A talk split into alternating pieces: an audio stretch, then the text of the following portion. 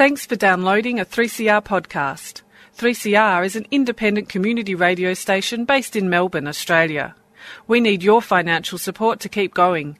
Go to www.3cr.org.au for more information and to donate online. Now stay tuned for your 3CR podcast. And a very warm welcome back to Solidarity Breakfast. A left response to the major developments in capitalism. What they trade in is not wheat. They trade in famine. A little dose of revolutionary optimism. I think it's really important to sort of express solidarity globally. It really is a deal by corporations for corporations. The Union forever defending our rights. Down with the black leg. If you think the ABC's left wing, don't listen to this program. Solidarity Breakfast, 7.30 to 9am Saturdays, 3CR 8.55 am, streaming and 3CR digital, podcast or audio on demand. And of course, the website, solidaritybreakfast.org.au. Solidarity forever. Good morning, everybody. This is Annie for Solidarity Breakfast. Uh, we're going to go straight because uh, we're a little bit behind. We're going to go straight to the public housing or the Public Housing Defence Committee event that happened in Debney Park in Flemington on the 15th of October. Now, you're probably aware if you've been listening to the program, but if you haven't, we'll give you a quick update that the uh, government is expect the Victorian government is. Uh, has designed a system called uh, renewal for the public housing sector, which actually, as people describe in this report, is really just privatisation by stealth. But we'll get uh, some of the uh, people who live in public housing to tell you a little bit about how it affects them, and then we'll go on and hear from some speakers who came there on that day. It was pretty well attended, actually. So here we go. I'm Howard Morossi. Um, I'm with Defend and Extend Public Housing Australia, Friends of Public Housing Victoria, and the Public Housing Coalition. We're out here today at Debney Park for Saving Public Housing event. Can you talk to it? Sure. So um, this has been organised by, by the Public Housing Coalition, um, where the main thing we're fighting at the moment is the redevelopment plans of the state government. So the state government's planning to um, uh, knock down all the walk-ups, walk-up public housing units on about nine um, estates in the inner city and middle middle suburbs, um, plus another two on top of that outside that announcement. Uh, they're going to knock those down and sell off about three quarters of the land for private development for private housing.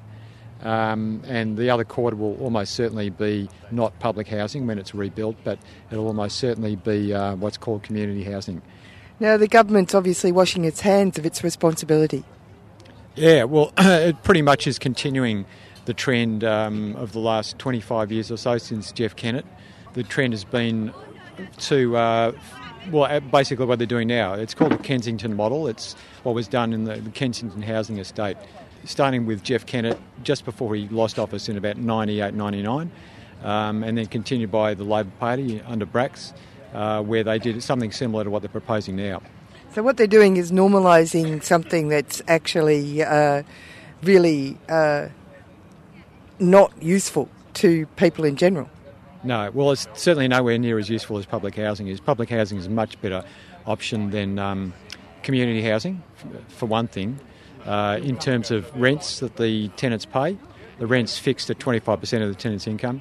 They have security of tenure, which they don't have in community housing, and also um, everyone that gets on the list who's of a certain income is actually able to get into public housing, which is not the case with community housing, which tends to cherry pick. And of course, the other option is uh, privatised housing, which is just, I mean, everyone knows it's ridiculous as an option. It's not an option. Um, in terms of government responsibility, it's, there's no government responsibility being taken in term, when you when you sell off government land for um, for uh, private housing. Has there been any thought to uh, the connect- connection between developers and government? Yeah, well, that's obviously there. Um, that was definitely there in the Kensington housing um, development. Kensington was actually, um, the, the, building work was done by Becton, and Becton then took over the management of public housing, which I think is, is now done by another company which was taken over um, after it was sold off by Becton, something like that. But as you can see, the connections are still there. I mean, everyone knows that government when when ministers and premiers lose office, they go and do work in the private sector. You can join the dots. Martin Foley makes out that uh, this is a win-win situation. You know that they're solving the public housing or the uh, homelessness problem by doing these kind of deals. Well, he's right. It's a win-win, but it's not a win-win for public housing tenants. It's not a win-win for private tenants. It's not a, it's not a win-win for people who want to own their own home either. Um, it's a win, win-win for um, ideologues in the government who believe in privatisation, and the other part of the win-win is the win for the developers. Thanks, mate. Thanks, Annie. Can you tell me why you've come out today? Because I've got a strong belief in public housing, and I'm really worried that the government is actually privatising and they're handing over public land to developers. And their, their story is this is a 10% increase in housing, which actually is a small number when you do the sums. And it's not going to be public housing, it's going to be social housing, which has very different conditions. So that's why I'm here. Thanks very much. 3CR, can you tell me why you've come today? Um, well, I heard on PBS that they're um, going to public, uh, privatise public housing. And um, if, like, uh, pol- uh, powers and poles, like anything to go by, like, um, you know, with the electricity, uh, yeah, I don't know. Like, uh, we can't really, like, leave it up to the government to, like, sell it off, I reckon, you know. Thanks very much. I'm from 3CR. Good here. Yeah. Can you tell me why you've come out today? Yes, I'm very concerned about the state government's intention to sell off public housing to developers because um, the uh, once the land's sold, sold for good. I think the the return the government's expecting from the developers in terms of increased public housing is too small to justify this drastic step. Um, had you considered uh, the uh, fact that the Labor government got in after a rapacious developer government and that maybe this is their way of resolving the issue of private enterprise uh, allowing them to govern? No, I hadn't. I, I'm, I, I certainly think it's a retreat from Labor values of 20, 30 years ago. And I think the state government is running the risk of being moving so far away from community values that it'll hurt it at the next state election. The, the other question is the uh, ongoing neoliberal approach. Uh, it's actually worn out its welcome, but they're con- yeah, but they're continuing with it. Yes, yeah. It, um, it seems that each of the major political parties, when it's in opposition, gets close to the community because it needs to to get voted back in. But once it's back in office, it just lets itself be wooed entirely by the big lobby, the lobbyists for the big groups, and just forgets the community. And it's an unfortunate cycle we've seen in Victorian politics. Housing tenant? Are you a public housing tenant? Can you tell me why you've come here today? Are you worried about what's going on? Uh, okay, it's a few things I really concerned about is uh, how the housing now they will uh, is going into demolition, and it's a thousand thousand people. Um, at the moment, we don't know what will happen because they know secure us to come back to to the is the rebuilding. We not we we not have any. Uh, we don't know what will happen, and also the information is not being uh, very clear. I just uh, I received a call from a company, building company, and they want to meet me uh, between 8 and 9, but they don't explain why and who they are. And also, um, why are they coming to you directly? Uh, well, housing, uh, the public housing, they say they will come in people uh, on September. Nobody can on September. They sent letter for a public meeting, and we went there, and they canceled the meeting, but the people didn't know. We arrived. Nobody showed from housing. So from uh, August, uh, July, or something like that, we had one, uh, two meetings where I can go because I'm working, but uh, the information is not clear. And also, and also, we don't know how long will take to rebuilding and who will aba- uh, who, who the people will come come back because they say Are you going to get your house back? You mean? yeah. How is 70% of the land is going to private? And 30% only for housing. But at the moment, it's 100% for public. Yeah, hun- 100%. And the government say it's increased. It's not increased. It's 70% is gone. The land is going to private. Uh, so how all these thousand people who some of them don't work and some work. We, I pay rent all my life. I work and I pay my rent, but we not have security. And they should be protect public housing. Australia is a big country and it had a lot of land, and it been neglected for a long time. And they should be built in different suburb housing, and we not have this problem now.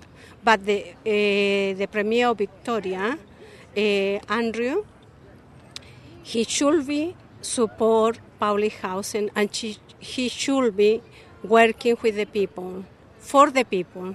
When are they expecting you to leave? Uh, they don't. Uh, still, we don't know. Uh, in the fair meeting, they say end of the year. So it's- What? That's a great Christmas present. yeah, so we don't know. Uh, we don't have date, and we don't know where we're going. They say we had option, two option to choose for Saber, but the Saber I want to shoot also is going into demoli- demolition. So like Carlton, Norcott, Clifton Hill, North Melbourne, Flemington, Ascopel, and another suburb. So it's not only one suburb. If you want or two, you can choose where to go, but where are we going? Thanks very much. Yeah, and the rent in Australia is so expensive, and they should be uh, put a limit less because we know end a lot of money, and it's hard to pay the rent. Yeah. Uh, you're affected by. You're a public housing tenant. Yeah, I'm really disgusted what what uh, the government doing. It's uh, shameful what they doing, depriving all the all the tenants uh, from their housing and their uh, community and their accommodation. I'm really disgusted with uh, with the government. How long have you been uh, living at, in public housing? Over 30 years. Oh, so this is a big relocation. Yeah, it's like a family. We're all big family. It's not uh, not not a community, just big family, big, one big family. Has the government? Uh, uh, uh, have you been to any of the consultation things? We haven't been approached by anyone yet. We just we're just waiting, but we have to fight for it. Thanks. We keep fighting. I'm from 3CR. Do you want to tell me? Um, you're a public housing tenant, aren't you? That's right, yes, I am. And you're affected by this. I'm everybody's affected by this, and I'm just not to have the way thing. I'm not happy the way things are going, where the government's lying to us, and I'm finding out things that, um, they might deny, but I believe what the Greens say. They were handed me a pencil the other week ago to how they want to sell off most of the development, and I, I got talking to Danny Pearson, a local member this year, about when they sent us a letter in 2016 about how they were going to uh, do this and do the flats up and stuff like that. Well, I went to him and I had to talk to him, but he didn't tell me anything I wanted to know. And then I had to talk to this other woman who works for, for him, and I was saying how they're going to do this and they're going to relocate us. Well, after a while, I started thinking about I don't want to move at 66 years old. I want to stay where I am. I had to fight for the stay in the flat in 2013 after I lost my mum, because I moved in with her in 2010. And because I still work, to me this is discrimination where a person still works at his age and earns a bit of money, which they class as too much, and then say, oh, you, you might have to get out. So my younger sister helped me get together. She helped me write this letter. She came to me with VCAT, and the judge says she can stay. Now that my, my life feels like it's up in the air again because they're saying, oh, we're going to relocate, we're going to do the flights up and stuff like this, and we're going to knock them down. Uh, oh, and then they're saying, denying, say, oh, it's, the land's not going to be sold. But the Greens say it is going to be sold off. And I, I believe what they say. Oh yeah, no, they're going to give um, uh, over public ti- title to public land to yeah, yeah. developers. Yeah, well, they're denying it. They're denying it. They say it's not going to be. They say it's not going to be sold off. They're not telling us the truth. When I spoke to this woman a long time ago on the phone about how I didn't want to move out the flat when I didn't want to move into the high rise flat, her answer was, her crack remark was, oh, are you scared of heights? That's not the issue. Is the issue is I'm comfortable where I am, and they don't care about personal issues of anybody. All they care is what they're doing. They can't speak for the people because they don't know how we feel and how we think. They can't speak that. It's like I say, I know somebody else. I really don't know that person unless I know what's going on in their head. Are you glad that a lot of people have come out today? I'm very glad to come out today, and I'm very glad I'm here now because um, I spoke to this bloke from Vitzko and, who interviewed me that they'll, they'll have to drag me out the flat. I'd rather step in front of a truck than to move out, to move at the flat where I am. I'd rather end it. Oh, thank you. Thank you. Hi, I'm Aaron Pedersen, and you're listening to 3CR. Yeah, you're on Solidarity Breakfast with Annie, and I went down to Debney Park, an event uh, Public Housing Defence Committee put on. Uh, their next one is going to be at uh, Walker Street Estate in Northcote, Saturday, the 4th of November, 1 pm. Let's hear what the uh, w- uh, some of the speeches, what some of the people said. Thanks. This rally is occurring on stolen land. Uh, this is the land of the Wurundjeri people of the Kulin Nation. Uh, this land was never ceded, um, and we pay, pay our respects to their elders, past, present, and emerging.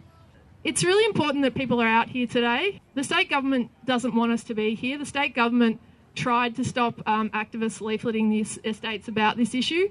Um, the state government doesn't want anyone to know uh, what their plans are for public housing. Um, we're here today to say that we do know what their plans are and we're opposed to their plans. They use a whole range of weasel words to sort of disguise what they have on the cards. Uh, they talk about social housing and we talk about public housing. Uh, they talk about renewal.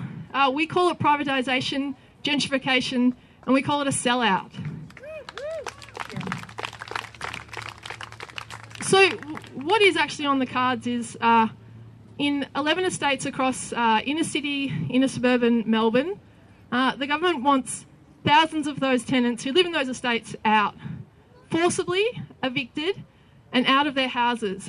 Out of houses that, for many of the people who live in them, uh, have been the first safe house that they've lived in for years. For many of the children that live in them, the only house that they know. Thousands of tenants the government wants out. And then what it wants to do is it wants to bring developers in. It wants to knock down the estates and it wants to build thousands of more houses. Not thousands of houses for those tenants to come back to, not thousands of houses for the people who are on the public housing wait list, 35,000 of them to live in, but houses for developers to sell off for a profit. Shame. It's outrageous. There's a housing crisis in Australia. Uh, there's a shortage of affordable housing. There's a critical shortage of public housing. What there's not a shortage of is crappy private apartments. And thousands of them will be built on public land if the government gets its way. So we've got a really uh, fantastic lineup of speakers today, reflecting the diversity of the opposition to the government's plans. Um, and we will kick it off with Neville, who is a tenant on the uh, Gronn Place estate in Brunswick West. Neville? I'm here. I'm here.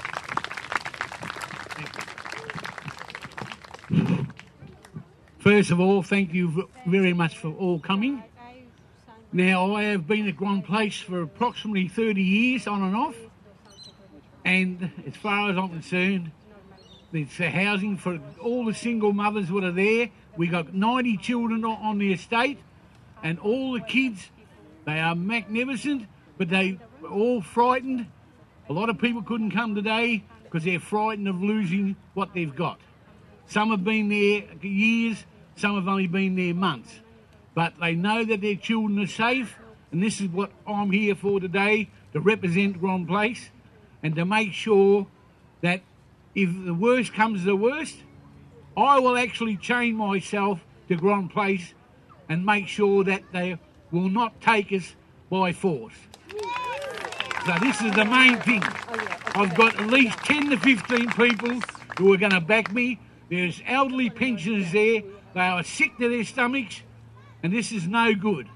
You know, something's got to be done. So I agree to do this for that one reason. I'll make it quick. But the main thing is, it's not a house, it's our castle. Now, I'll use this person as Singer Bob. Every person what's come to see me has got the same problem. They are so distressed about leaving what is classed as their castle. Not their home, their castle. And I said to them, if the worst comes to worst, we're supposed to be getting people next week to come and see us. They can come and see us all they like because we're there for a reason. We pay our rents, we mind our own business. At night time, the place is secure. There's no more drugs in the place. Years ago there was, but now it's all clean, and the kids are our main concern, and the single mothers. So that's all I wanted to say. Hopefully, today or next couple of weeks, things will be done. And I, I really appreciate everyone coming here today. They've done a mighty job, and I'm very, very impressed. Thank you very much. Thanks very much, Neville. Up next, we have uh, Igal. Igal lives in the um, North Melbourne estate uh, on Abbotsford Street, which is targeted for uh, renewal slash privatisation. Um, he's opposed and he wants to tell us why.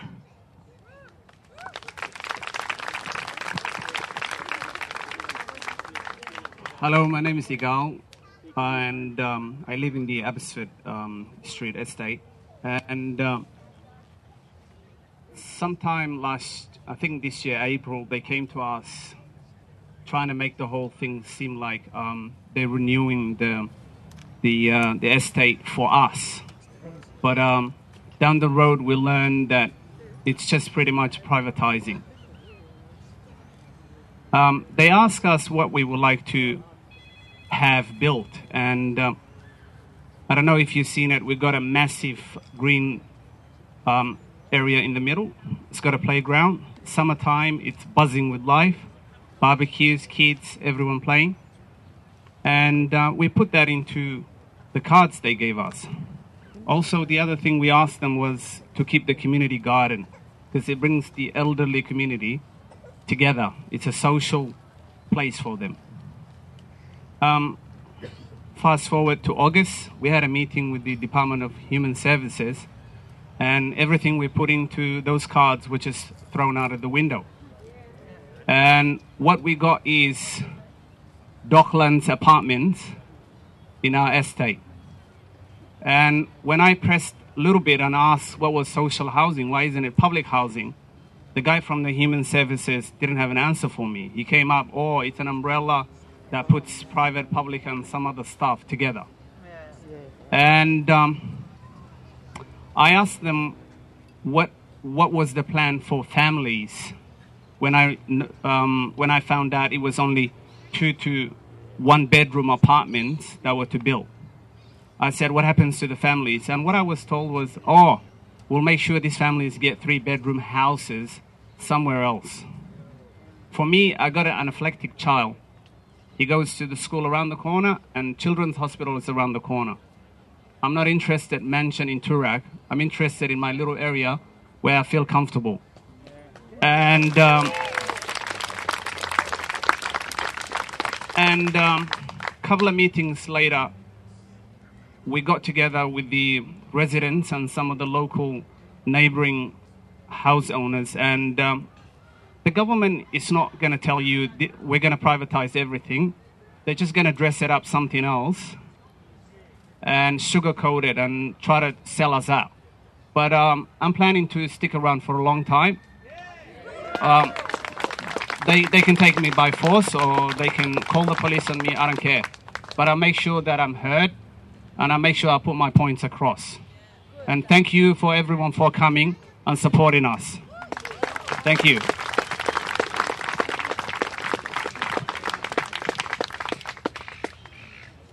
Okay, up next uh, we have uh, Adam Bandt, uh, who's the federal member for Melbourne, um, and Ellen Sandell, who's a state member for Melbourne and the housing spokesperson for the Greens.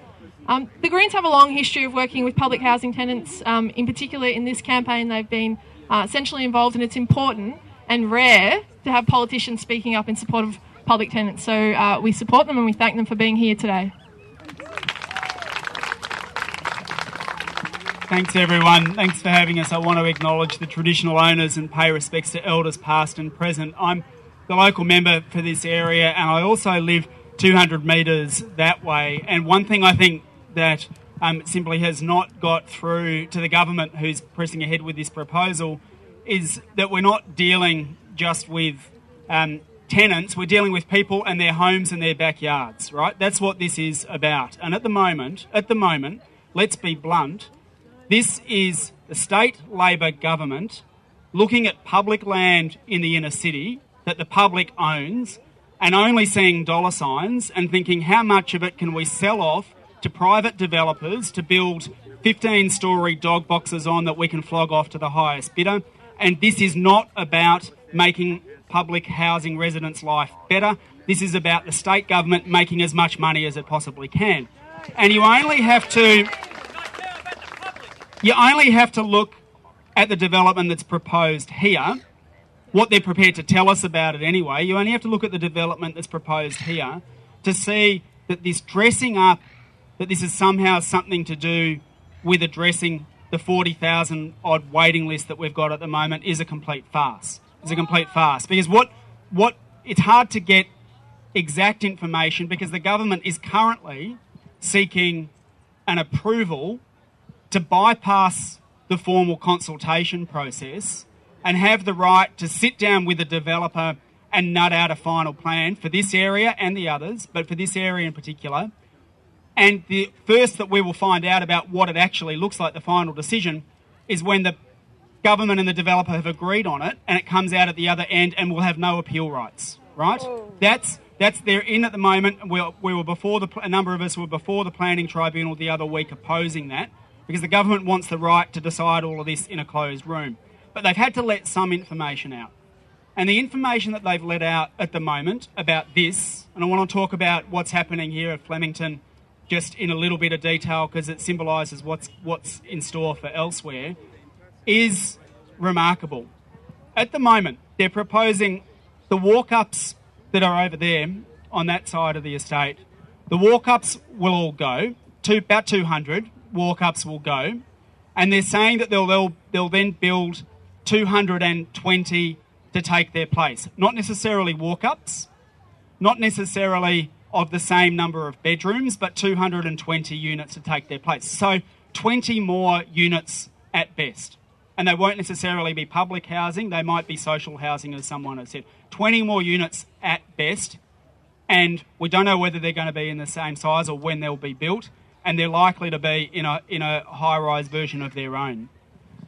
Then, on the remainder of this land, as you look around and you look at the space between the towers that's currently being used for basketball courts, people are parking their car, you'll see kids running around, just, just have a look over there, you see it all the time. It's a very, very porous place where people are quite happy to leave their kids to go and play with kids from other places and use this whole area. Between these buildings will be new high rises, and to complement the 20 new social housing units that the government, out of the goodness of its heart, is giving us, there's going to be 825 new private developments. 825, right? So this is not about improving the walk ups that we all know could do with a bit of work. And there are some people who live in the walk ups and say, oh, look, if there was a better place, if you're prepared to do up the walk up, I'd love to live in a better place. And I think everyone here would accept that, um, that maintenance here and on many places is pretty low. And one of the things the government hasn't done is been tipping money in to make sure that these remain top quality places to live. So I think everyone accepts that the walk ups need a bit of work. But to suggest that somehow we've got to give up all of this land and turn all of this area that's currently everyone here's backyard into 820 new private developments into a dockland style development squished right here in the middle of the Flemington estate is completely reprehensible and shows that it is not about people, it is all about money and developers. Now, we have to send a very, very clear message to the government, right? Very, very clear message. And that is that when there's about 40,000 people on the waiting list, public housing is in crisis. And there hasn't been a new big build of public housing like these since the 1960s. That's what we need, right? That's what we need. We need to build new homes to house the 40,000 people who are currently on the waiting list because it's completely unacceptable that in a wealthy country like Australia, if you find yourself homeless and on the priority category, you could still be waiting a couple of years for a place. That is completely unacceptable. And I reckon from the people that I've spoken to who live here and who live on um, in other estates around Melbourne, they know because they've got people sleeping on their couches who are waiting, who've been waiting to get a house. They know what the overcrowding is, and they know that despite the government spin, it's not just one single bedroom units that's the waiting list. We need places for big families as well. There is a huge, huge shortage, and anyone who thinks, oh, all of a sudden we're going to magically going to be able to find three and four bedroom places somewhere else is kidding themselves because they just don't exist, and we need to build more of them. But we need to be sending a very, very clear message to the government that this is not on, right? This is not on. Now, it's worth remembering that a couple of years ago, the Liberal government tried this on at Fitzroy. They tried this on at Fitzroy, at Atherton Gardens. And they said all of that land along Gertrude Street, they said, we want to sell that off and build private development on it. And the community came together at meetings like this, and meeting after meeting, and we fought them off and we stopped them. And that is still now public housing backyard in Atherton Gardens, right? And we're hearing, we're hearing at Ascot Vale, for example, we've, we've just heard from Ascot Vale, and we haven't been able to get it confirmed with the government because the government's not telling us anything. But residents at Ascot Vale have told us that they've been told by the department, oh, actually, your project's been put on hold for a couple of years because the community doesn't want it, right? So the message is starting to get through.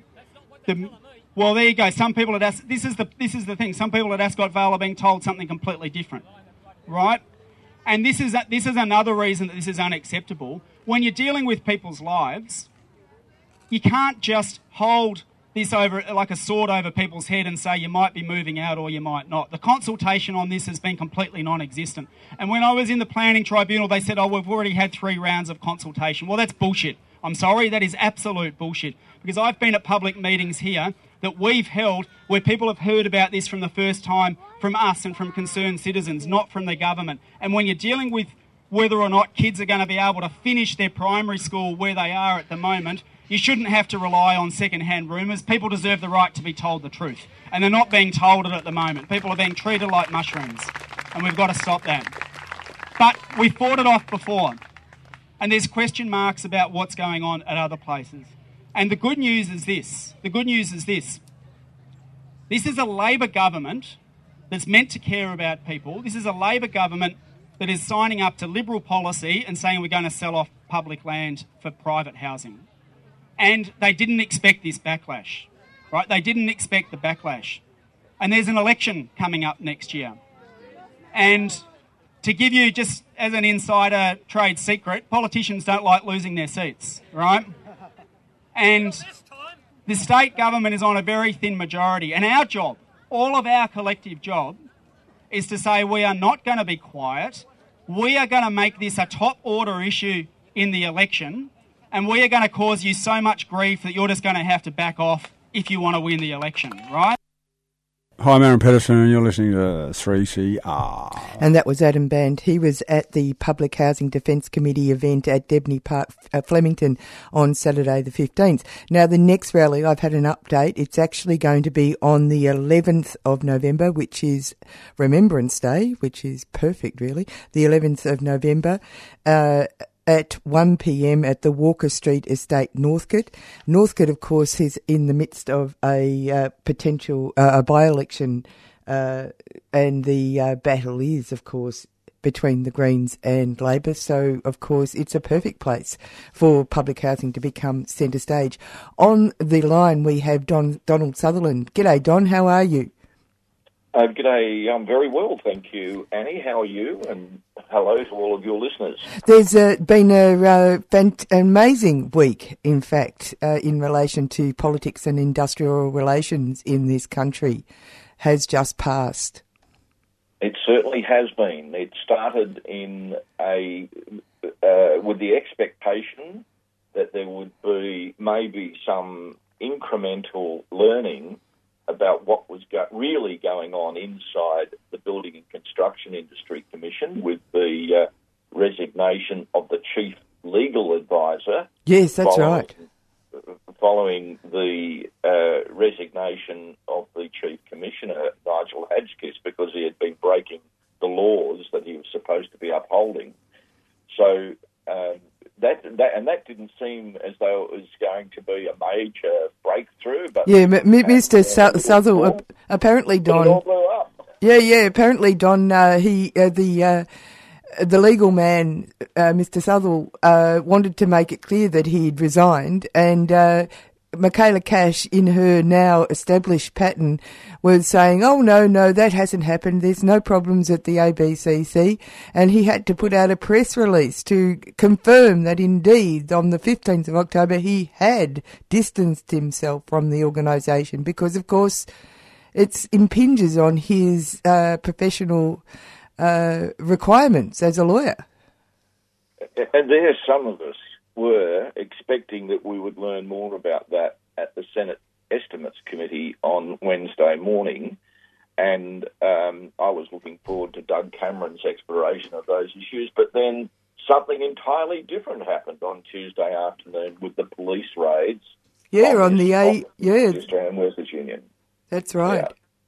And what Now, I think Michaela Cash, on. oh, I was just going to say, Michaela Cash wants us all to believe, because apparently we're all stupid, that her department had no uh, hand in uh, getting the media to be there before the police turned up, because of course there's no. Uh, what was the point of having a police raid if you didn't have the media there to report it? Well, uh, there are so many things that she is saying that are just um, uh, unbelievable, and uh, that that that became very apparent all through Wednesday in the Senate estimates. I think the big thing here is that uh, the very serious mistakes she has made uh, represent a massive setback for employers. They are the co-architects and primary drivers through their employer organisations of the architecture of this government's suite of new laws that are intended to undermine uh, the capacity of workers to be able to deal with any basis of power with their employers, especially through their membership of unions. Um, the the laws that uh, are being driven by Michaela Cash, who was regarded as the, as their champion by the employer organisations, are all intended to enable greater control for employers uh, over their workforces because they eat into the influence of union membership and union organisations as the most important mechanism for workers to uh, stand up together. Now, Don, Yep.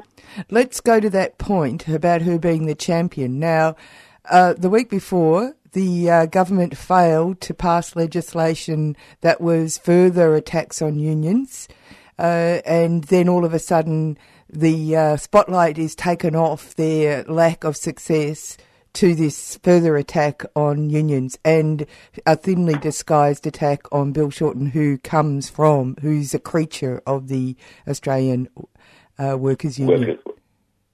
Uh, yes, you are correct.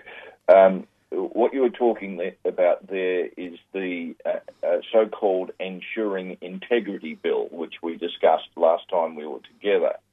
Now, the Ensuring Integrity Bill was, in fact, rejected uh, about two weeks ago, but it was due to be returned to the Senate by uh, Michaela Cash for the November sitting, in which she was going to make another attempt to have this bill uh, uh, accepted.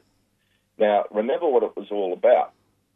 It was all about enabling uh, employer organisations, employers, and government people to be able to, uh, through the Registered Organisations Commission, to be able to interfere in the democratic rights of union members to make decisions about things like amalgamations and other matters.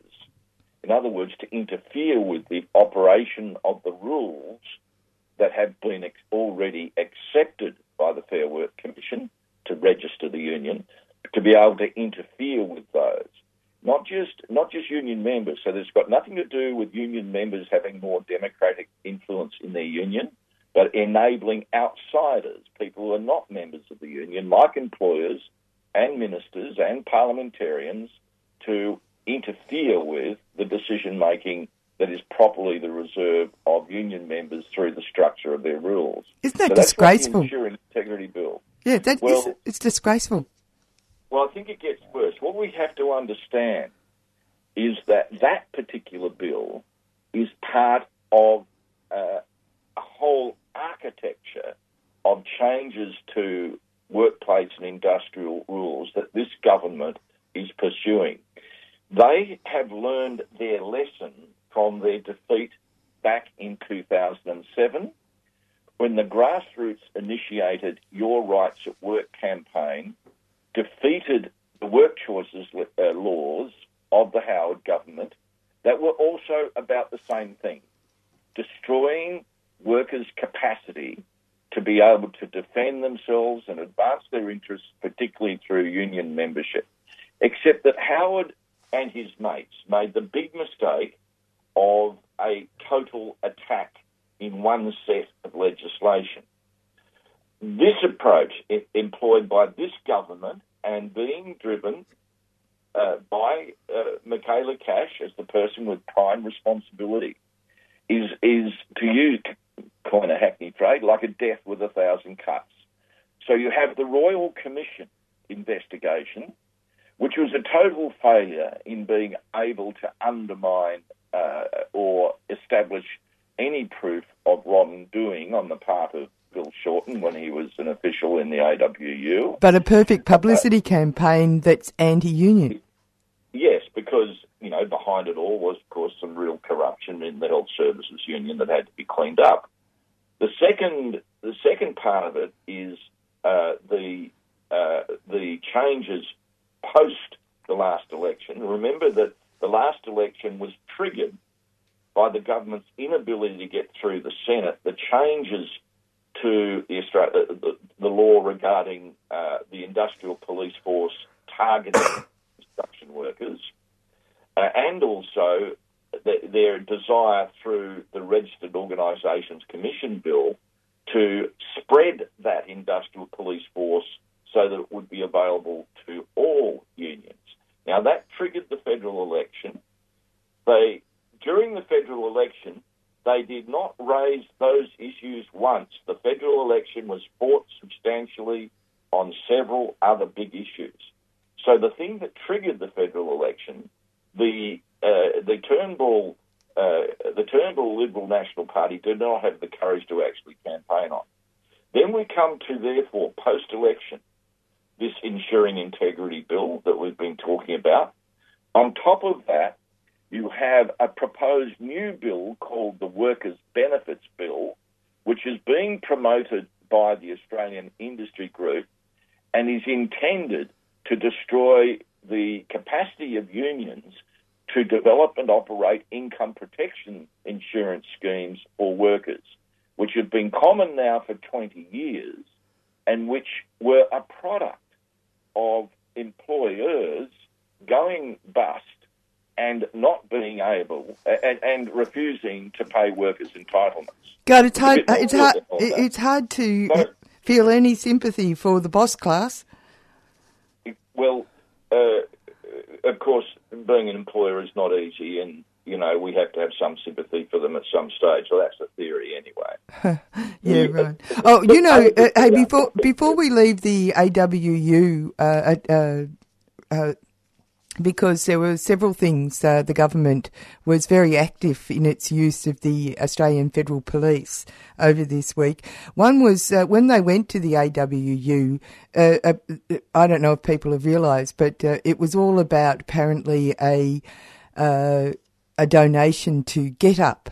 And now Get Up is also a thorn in the side of the Turnbull government or the neoliberal factions, right wing factions of this country. uh, because they're actually quite effective. But they find the government's finding it really difficult to actually. They're a slippery fish. They're they're finding it really difficult to actually land a punch on Get Up. So I presume they're trying to connect Get Up with union, all the vast level of uh, anti-union publicity that the government and the right-wing reactionary mainstream media have been uh, beating up over the time. Do you think that's what's the, on their agenda? Uh, yes, it is, and it, what it's all about there is uh, to uh, they're trying to establish that Get Up is not an independent uh, people's organisation. They're trying to establish, unlike the Liberal Party. Uh, well, they're trying. Well, they're trying to say that it is not an independent people's organisation, but in fact directly connected to the Australian Labor Party. And that has implications, and I'm by no means an expert to be able to comment any further on this. That has implications for the uh, for a number of uh, uh, governance uh, issues for uh, Get Up that go to its future effectiveness. Well, that's interesting because because many of the campaigns that they have launched have actually been uh, environmental campaigns, in particular, uh, have uh, have no. They don't favour Labor. No, well, uh, sometimes they do, and sometimes they don't. I yeah, mean, it's neither here nor there. Your point is correct. You only have to look at um, what Get Up is trying to do with the campaign against the Adani coal mine. You'd hardly say that was a pro Labor campaign, given the way in which the Queensland government is behaving on that. Exactly. Um, so your point is exactly right. Oh, oh, ju- and I know this isn't about labour issues, but uh, the AFP actually was employed to do a raid on the ABC offices in Brisbane over uh, something to do with uh, uh New- uh, uh, Newman's government, some papers that obviously were embarrassing to the LNP. yes, well, I, am not recalling. I'm recalling I'm recalling that now, but not any details. No, no, no, not details. It's just that uh, the government using the AP, uh, the Australian Federal Police, as a political tool is extremely worrying. Yes, yes. I think that, and I think that um, uh, this whole fiasco puts a question mark over that, and I and this goes to.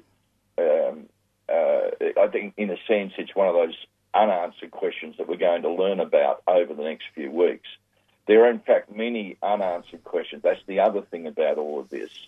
And they're partly that the fact that there are still so many unanswered questions about this fiasco, this gross uh, abuse of, uh, of parliamentary power by the minister, um, is that she has taken flight to uh, Western Australia simultaneously with the government being able to initiate another police inquiry.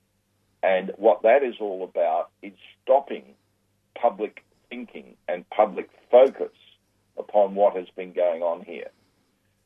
That takes us, I think, when we look at the, fed, the role of the federal police. They are a part, I'm going to use this word architecture again.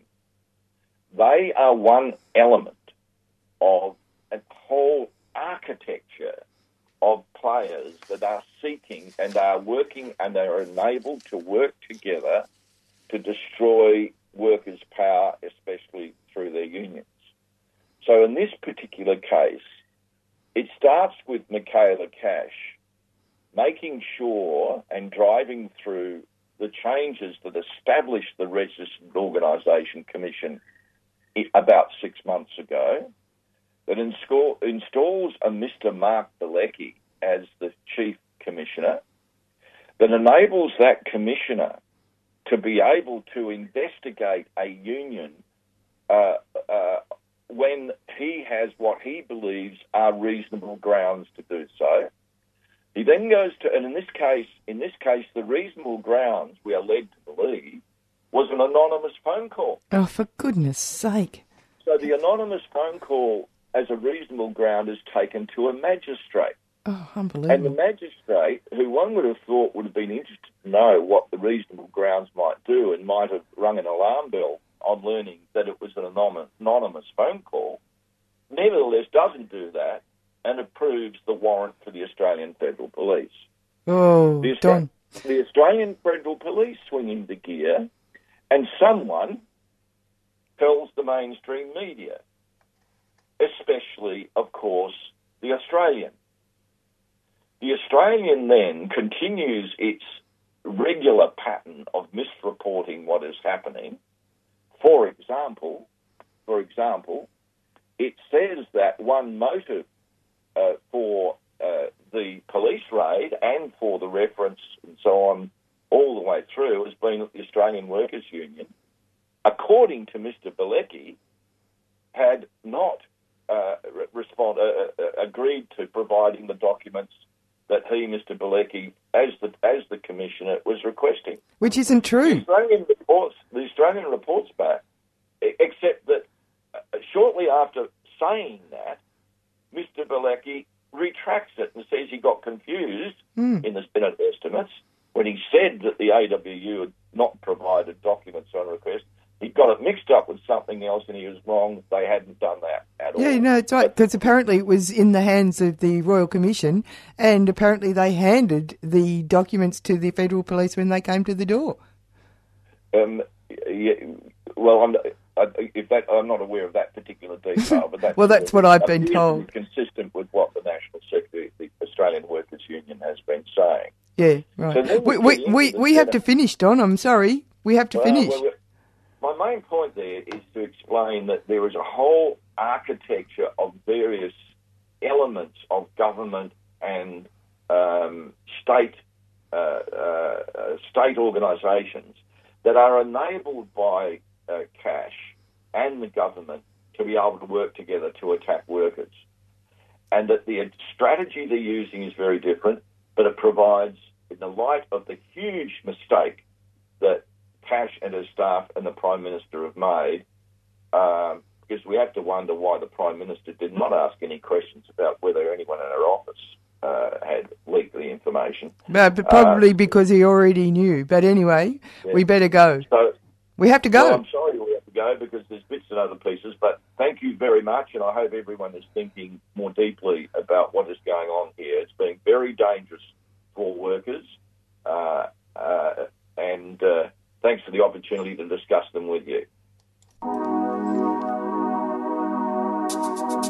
For one night only, the Great Forest National Park is coming alive at Howler, Brunswick, October 29th at 7pm. Celebrate our diverse Victorian wilderness through provoking forest projections and performances by Shane Howard, Zach Sabre, and DJ Dillian Page. All proceeds go towards the Wilderness Society's work on the Great Forest National Park campaign.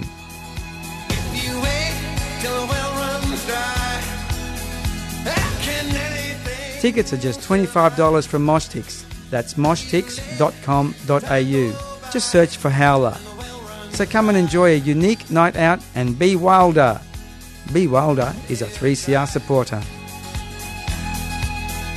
This time will pass away.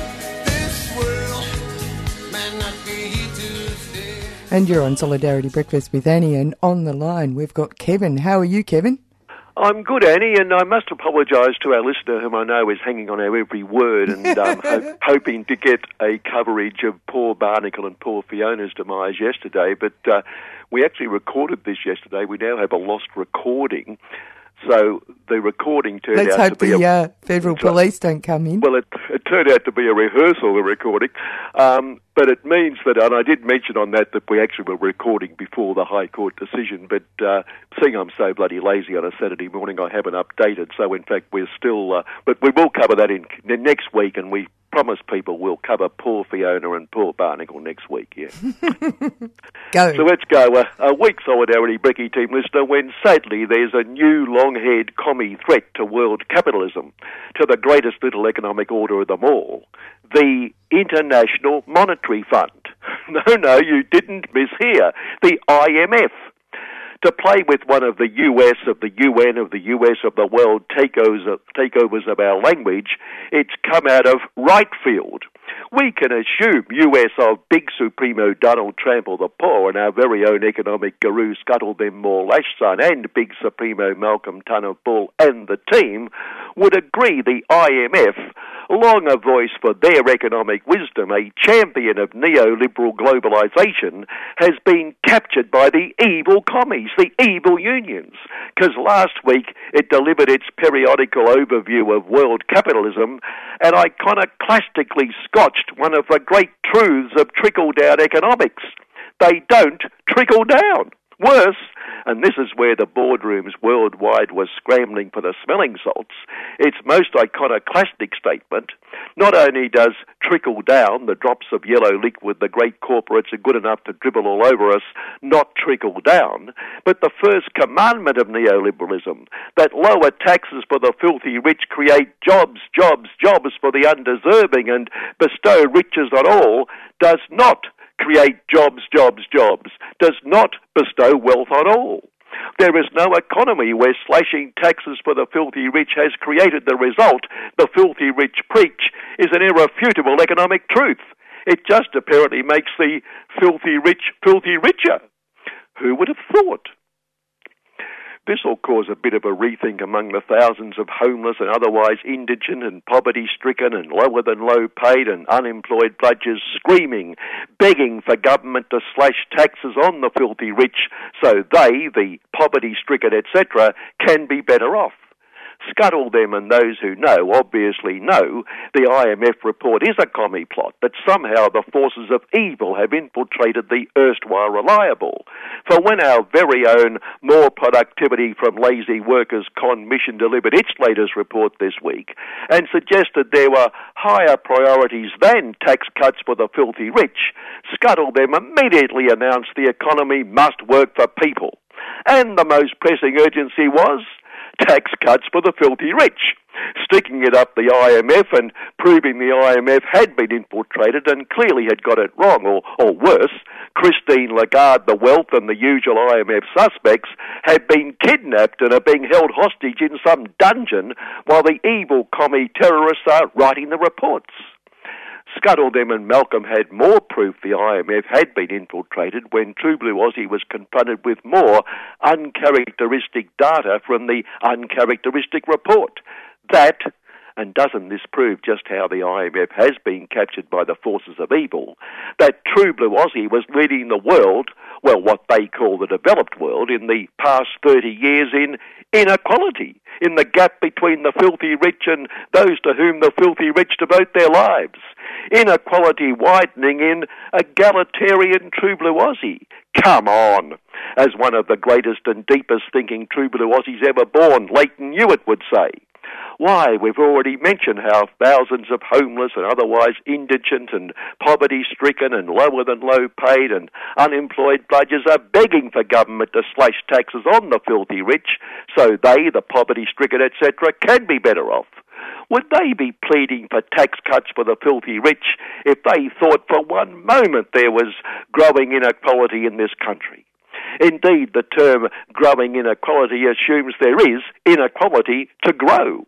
And if there is, let, us hypothetically assume for a moment there is some inequality. If there is, then what's wrong with growth?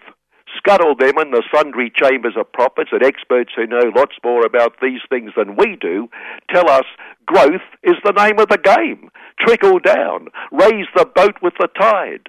So growth and inequality must be good for the unequal. I agree.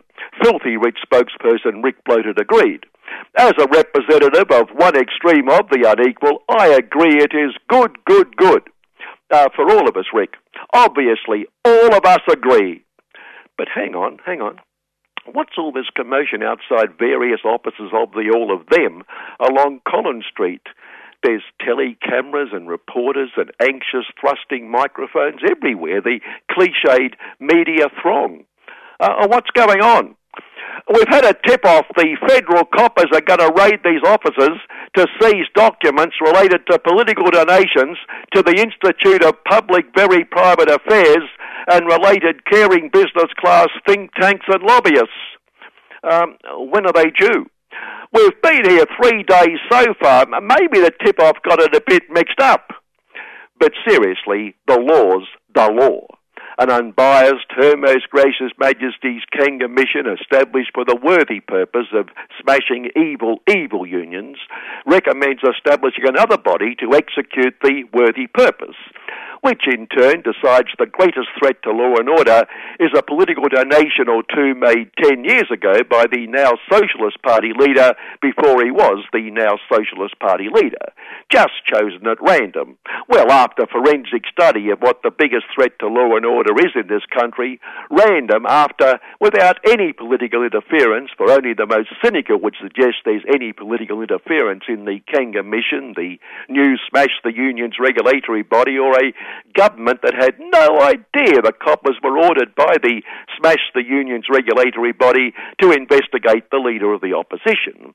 And the Minister for Caring Business Class Relations, Michaelia Cash, the workers, assured us she knew absolutely nothing about the whole thing until she saw it on telly that night meaning she hadn't talked to anyone in her office that whole day, or just thought the staff seemed to be making a lot of urgent frenetic phone calls just wish some interviewer or some observer might just ask how come Michaelia's whole office knew all about this raid and she had no idea.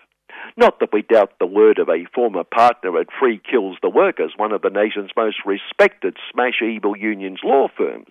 Well, only the most cynical, and only the most cynical would suggest there is some connection between the government and its new Smash the Union regulatory body investigating the leader of the opposition as its number one priority. After all, the Supremo of that body told a Senate committee they had ordered the coppers to raid so no one but the entire national media and Michaelia's staff, but let's make it clear, not Michaelia, nor Malcolm, nor anyone in the government for that matter knew about it, ordered the coppers to raid based on a caller he was unable to elaborate. But it's obvious that caller would have had no connection whatever to the caring business class government. Oh, and if you're looking for any coverage of this not totally irrelevant item in the Lord Rupert of Wapping Sin, try left hand page, middle of the book, 13 paragraphs. But then Lord Rupert is, is on to the big story in the big story placements, a several years old road accident involving the partner of the Dan pejorative State Supremo, whom Lord Rupert so admires. In which, by the way, there's no suggestion she did anything wrong, but it's obviously a big story because it's given big story status in the Wapping Sin, forcing Michaelia and the government's little problems to a few left hand page pars. Meanwhile, as Malcolm heads off to the Holy Lands, well, the Holy Land, to worship at the altar of Zion, victims of sexual abuse at a local school, that is local here, are complaining at the failure of the Zion legal system to return the alleged perpetrator, who now, like so many others, plead she is far, far, far too unwell to be extradited. Indeed, too unwell even to attend the court for an extradition hearing, have pleaded with Malcolm to plead their case in his discussions with the Zion government. I have promised them, Malcolm looked all the statesmen, that I will lick their message on Zion Big Supremo Benjamin Netanyahu Yahoo's boots. Finally, month or so ago, we bemoaned the fact that we were only sharing the World Energy Combustion Award, the biggest polluter, with Turkey. Come on, we exhorted. Surely we can beat Turkey. Let's throw ourselves selflessly into the combustion emission business and do True Blue Aussie proud. Elevate us to outright top of the world. Now we learn we're only running second to Indonesia in other people's business on the destroying species on a roll. Again, let's go to work on that one. If the long haired commie greenies had their way, we'd plenty well go backwards in the species destruction states. One consolation is that we can but hope lots of the uh, True Blue Aussie caring corporates and filthy rich are getting filthy richer through making their contribution to Indonesia's and other people's business top spot. although I think the criteria is unfair. The study only looked at destruction since late last century.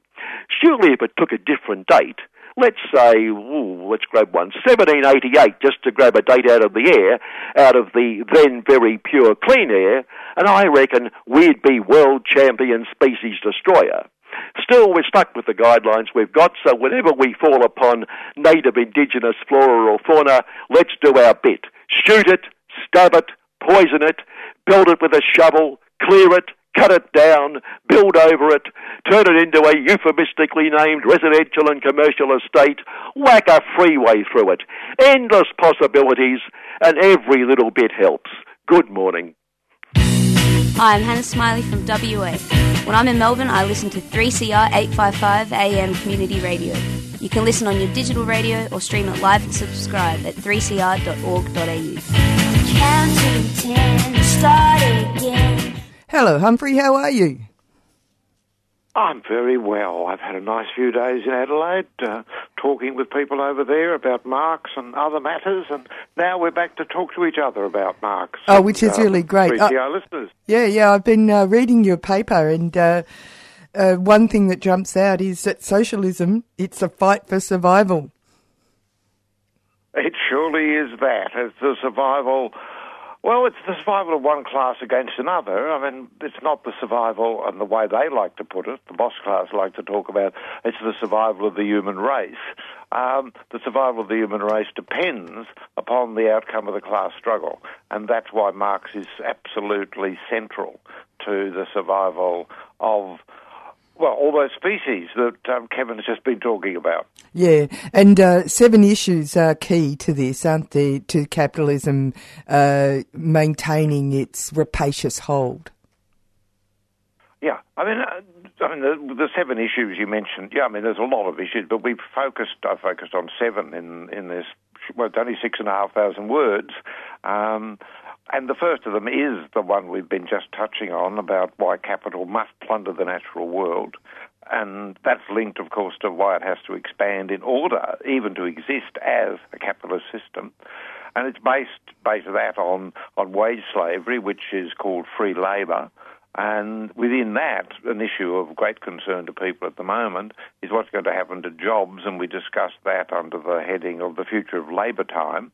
Um, and we want to point out something we've spoken about um, a couple of times already about last time about why exploitation is not um, confined to those people who worked for 7-Eleven or places like that, and who pays the ground rent and why crises are of can be of benefit to the capitalist system. Something, of course, that we've been dealing with for many years now as they grapple with the current crisis. So they're the seven big issues that the pamphlet um, wages itself across.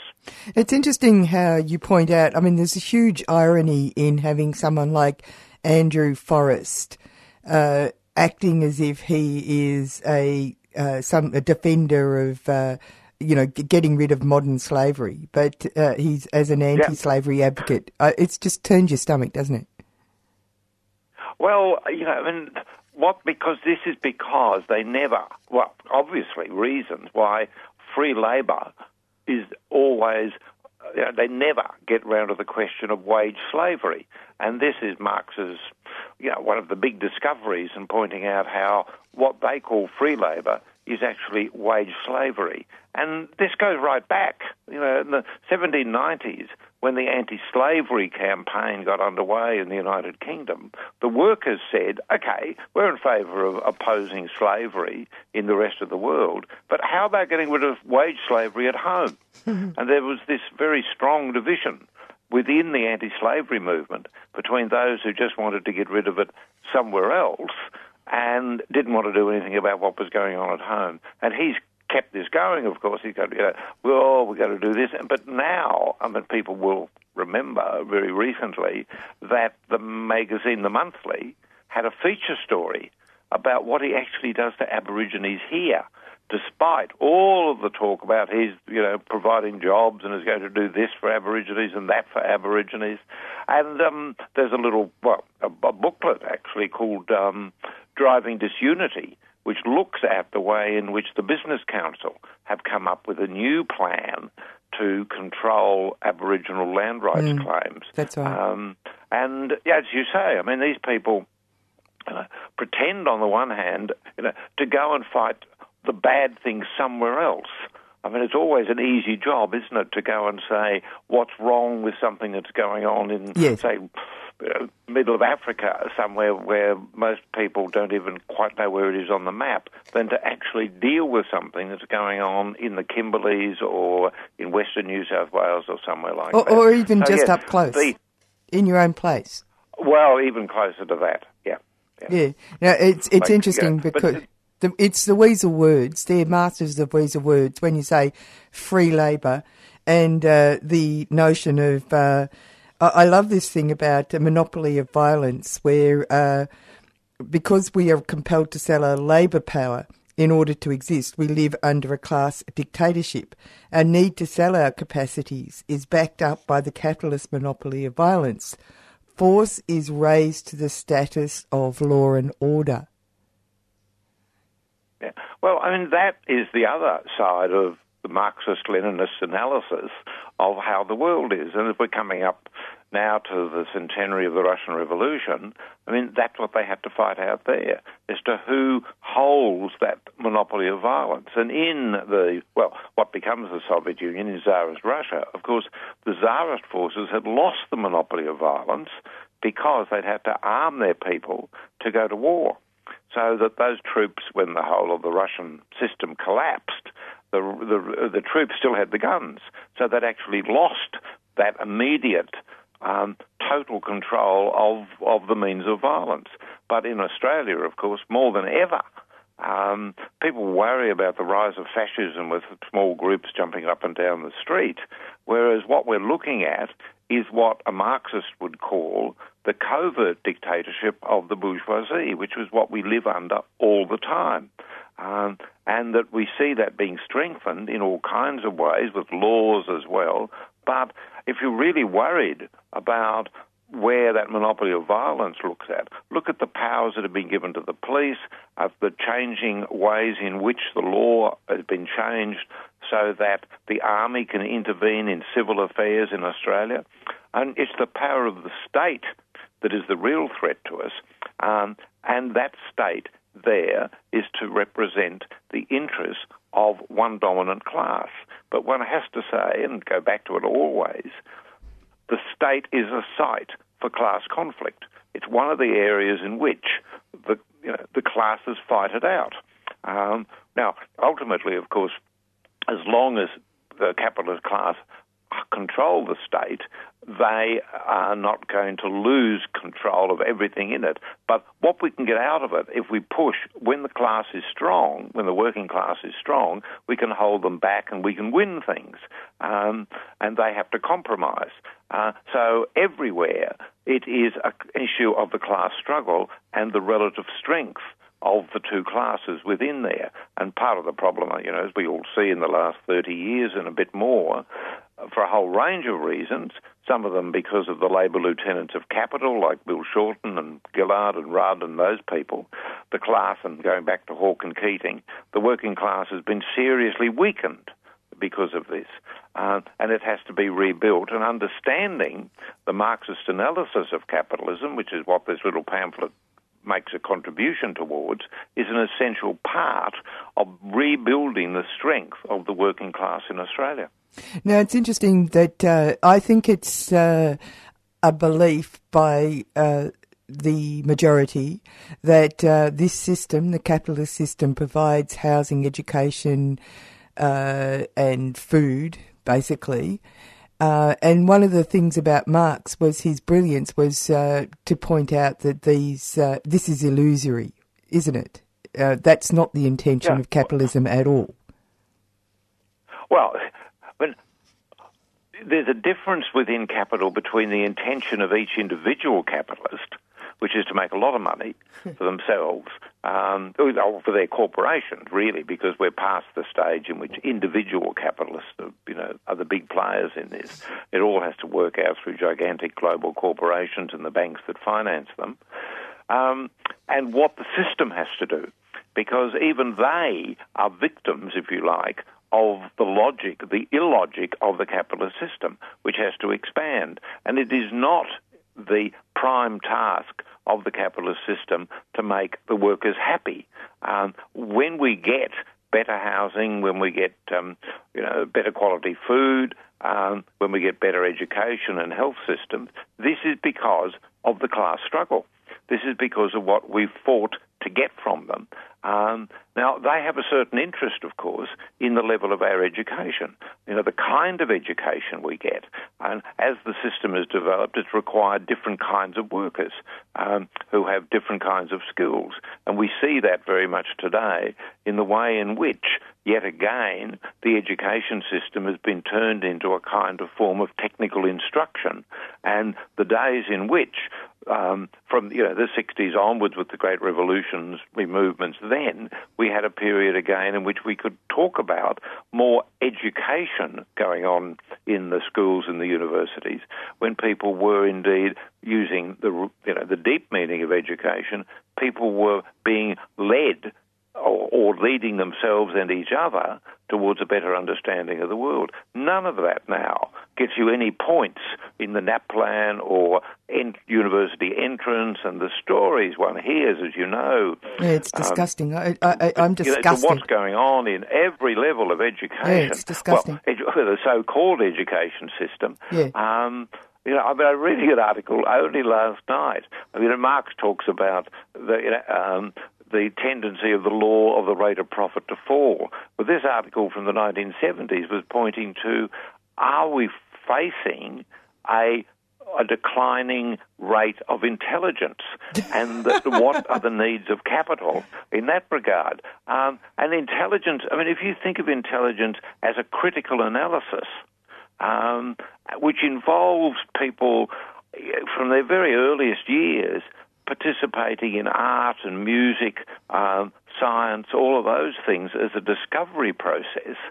Well, all of that's gone. You get, I mean, you actually lose points today if if you've got an arts program in your school, if you've got a library, um, all of these things. You're not getting you're not getting any points for that. So that yes, they do have to provide education. They've got to, you know, the system has to produce enough food, so we've got the energy to go and work for them the next day.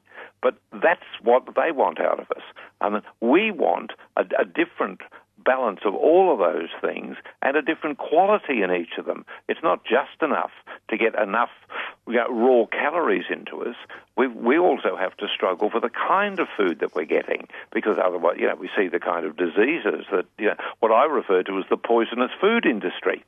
You know, um, most of the stuff, you know, I mean, I, often suggested that what we need in the country is to begin by putting a crime scene around every processed food aisle in every supermarket in the country. That would be a start. Yeah, I think you're exactly right. The other one, other thing that's fascinating Anyway. is. Oh, sorry. I, I, I was just going to. no, no, you go on. I, I I was going to say that uh, it's uh, reading your pamphlet. It struck me. It it struck me very strongly that the anti-fracking campaign is a uh, an absolute attack on the capitalist system. Well, indeed it is. Uh, you know, the ways in which capital has to, you know, as we say to begin with, I mean, the great distinguishing feature of a capitalist system over you know, any kind of slave system or any kind of feudal system uh, that we've had before is that in order to exist, it has to expand. And it expands in a number of ways. Uh, usually it manages to do all of them at the one time, but it doesn't have to. What it has to do is to find new ways to add more value to the system. And in doing that, it has to find new natural resources to operate on. And if you restrict that, and uh, if you control, as, you know, I mean, it's an intriguing fact in Australia that we do have a piece of legislation. You know, the, the assumption here is that what is under the ground technically belongs to the crown. Yeah, isn't that a? and Isn't that a? take it, whether That's the the basic swindle, isn't it? Well, I mean, it's it's it goes around how you then deal with that. Because I mean the old argument was well if, you know I mean this wasn't true in England everywhere. I mean it, it's something that you know that has come here. Um, and that that what was under the. You know, I mean, there's been a fight um, in South Australia where I've just been talking over there.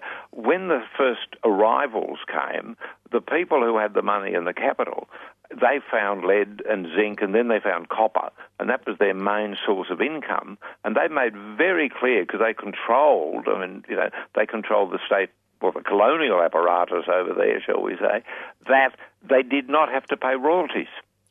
That they denied the notion that what was under the ground belonged to the state organisation, belonged technically to the Crown.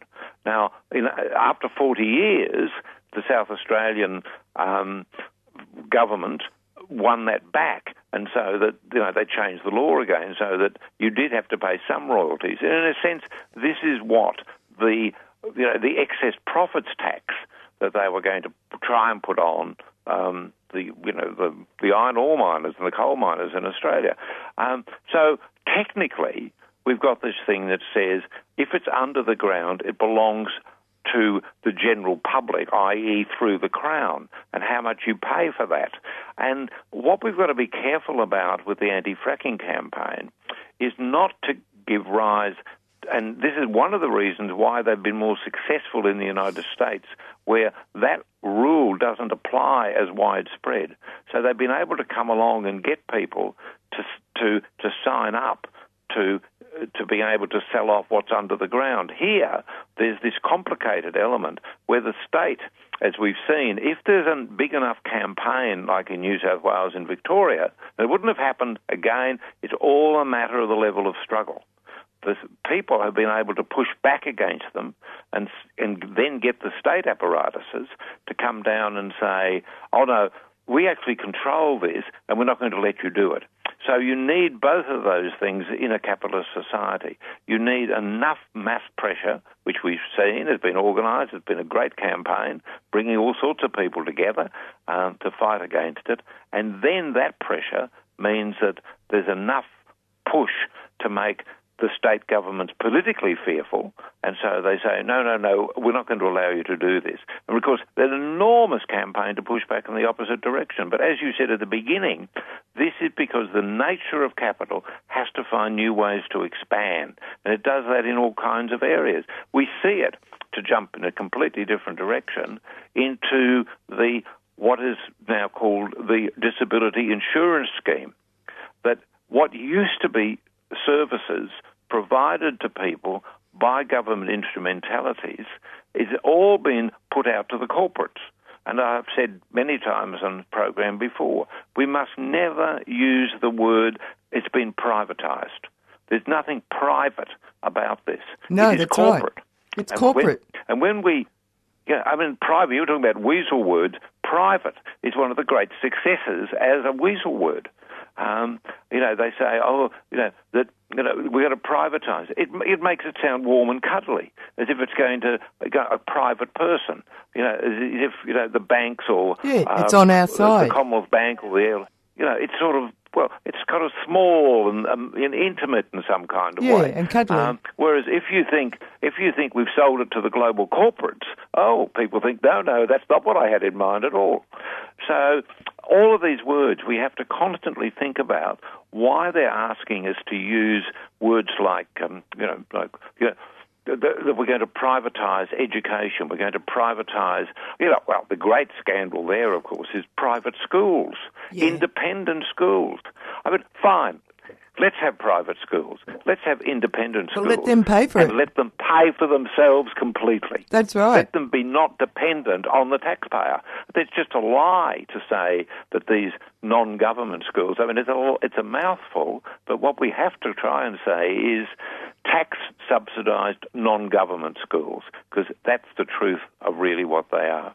But lies in there, they come up with it. I mean, the great one, of course, was in the early 40s when they invented the phrase free enterprise Oh, because yeah. capitalism was so on the nose that you know after two world wars, fascism and a depression, that they had to come up with a new brand, and they road tested it. They spent two million dollars in the early forties. Think how much money that was, Hmm. and they got you know marketers, and they came up with it. Hence, we've got we don't live under capitalism. We live under free enterprise. But what the pamphlet and what Marx shows us 150 years ago, and those basic laws are still there, we still live under a capitalist system which, in order to exist, has to expand, and it can expand only by taking the surplus value that we wage slaves are forced to produce for it. We'll have to leave you there.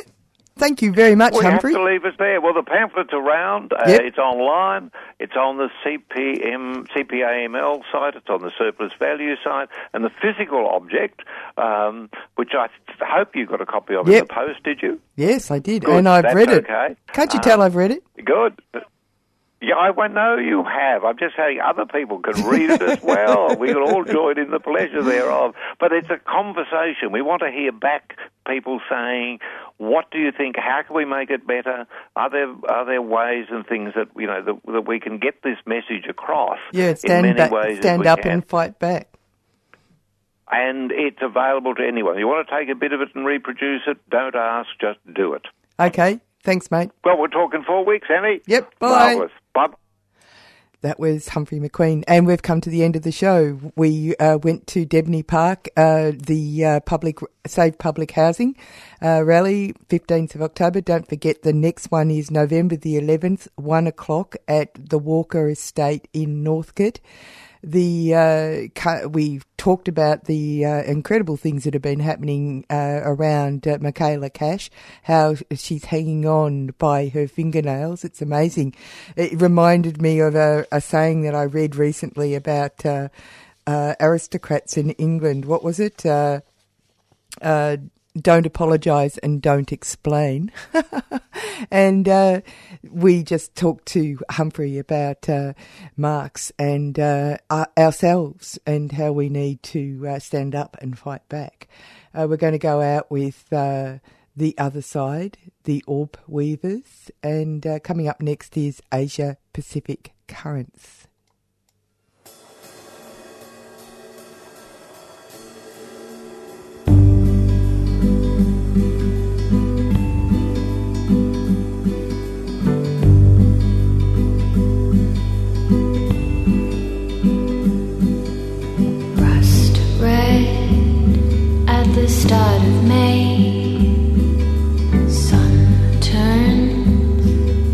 Sap away.